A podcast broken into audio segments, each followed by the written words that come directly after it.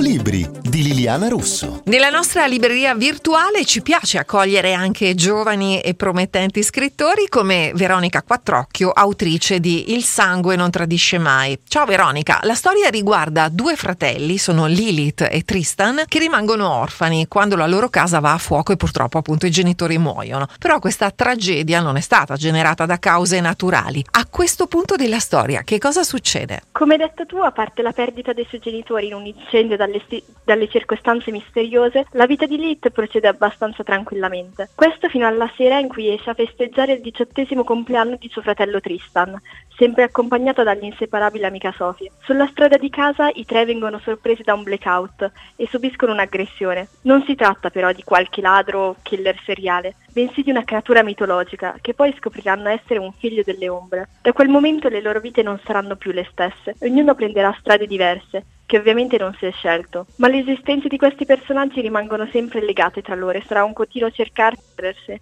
Tutto questo all'interno di una cornice fantasy, che significa missioni da compiere, nemici da sconfiggere, combattimenti contro creature mostruose e amuleti da ritrovare agli angoli del mondo. Beh, è un po' come aprire un libro e trovarsi di fronte a un mondo meraviglioso che a un certo punto cambia e non sai quello che ti capita. Quindi tu, eh, volevo chiederti che connotazione dai al tuo romanzo, ma a questo punto hai già risposto perché è un fantasy, no? Sì, eh, in particolare è un fantasy contemporaneo paranormal romance, che detto così può sembrare complicato.